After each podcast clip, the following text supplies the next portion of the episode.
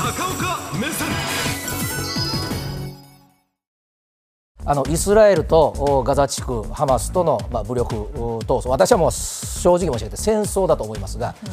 早いですね。もういっかげつなんです、うん、まあ、今日でちょうどいっかげつ。そうしますと、えー、このいっかげつというのはよく我々、えー、報道ももういちねんとか、まあ、あの勝手な節目ということを言いますけども、やっぱりね世界もあるんですね。でこのいっかげつ経って昨日から今日にかけて国連の事務総長各国みんなが言い出したのが英語で ナウ という言葉です。学校で英語を習ったことを思い出していただきますと、これ日本では今というふうに直訳をしますが、えー、これ動こうよと直ちにというニュアンスで使われることもよくあるんでございますが、世界は昨日からいっかげつ動き始めます。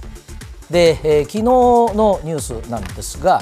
えー、ガザ地区で初めてエアドロップが行われました。エアドロップは直訳しますと空中から物資を投下するということで、やった国はヨルダンです。でヨルダンはですね、えー、今回は隣の国ですけれども、まあ、アラブの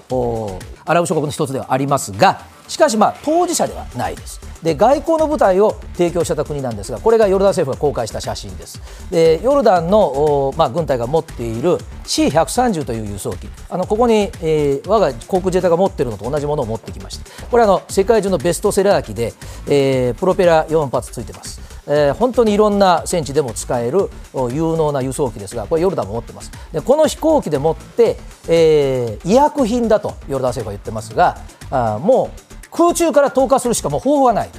で陸からだともうエジプトしかつながってませんし、海はまだ開かれてません。イスラエルはガザ地区を包囲してますということになると、えー、空中からもう緊急で医療物資を投下する。そしてこちら見ていただきますと、ヨルダンの国旗で、えー、その医療物資を覆って、えー、ヨルダンからのものであるとはっきり示しているわけですが、じゃあこれがいかに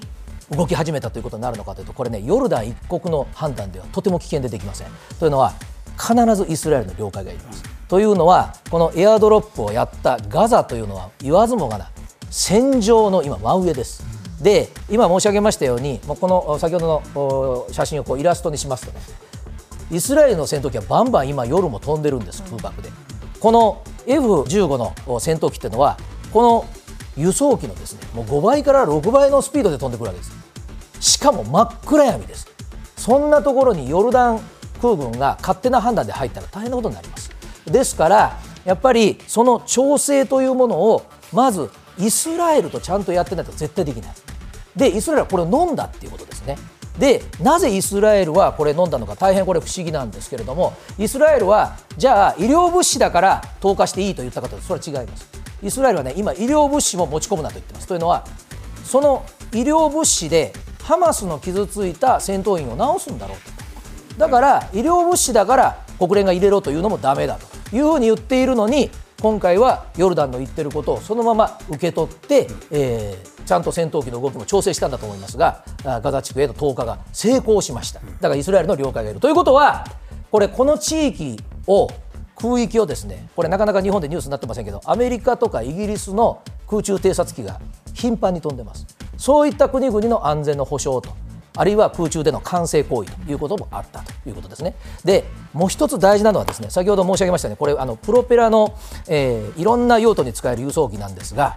あの先ほどの写真に戻しましょう。荷物をですねあの輸送機の後ろのここを開けて、そして、えー、パラシュートをつけてです、写真に戻してください、えー、パラシュートをつけてこうやってあのこれ飛行機の後ろです、押し出して下に落ちてくるんですね。そうするとテレビご覧の皆さんのイメージはパラシュートだとゆっくり落ちてくると思うでしょうが、大変な重さのものが大変なスピードできますよね。ということは地上で待っている方も大変危険なんですね。しかもこれ真っ暗闇の夜やってるんですよ。で夜もイスラエル軍は戦闘行動中です。ということになるとこれハマスとも話がついてないとダメなんですね。でハマスとも話をヨルダンはどうやってつけたんですかということなんですが、ヨルダンは今回はもうアラブ側皆さん確かに人道目的では一致してますが、それぞれの国の思惑がある。でも外交の大きな窓口になってます。アメリカとアラブの国々の外務大臣が会うのも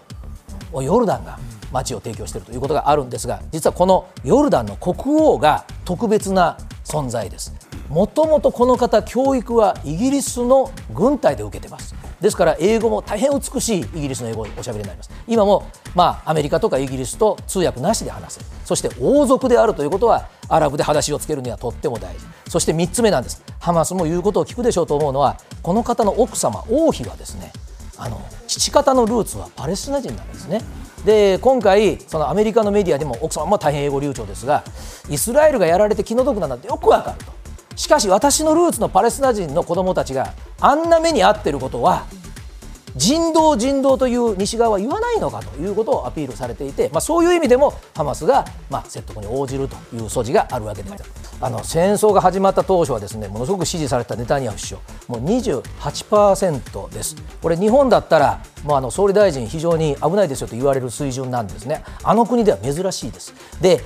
申し上げたようにいっかげつも経ってるじゃないかというのがイスラエル国民のイライラなんですね。で、えー、ネタニヤフさんからするとですね、もう時間ないんですよ。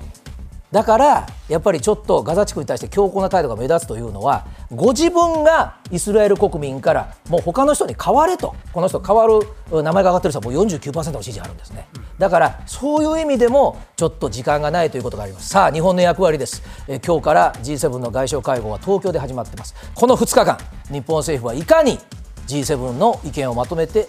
東京というニュースを出せるんでしょうか。かかって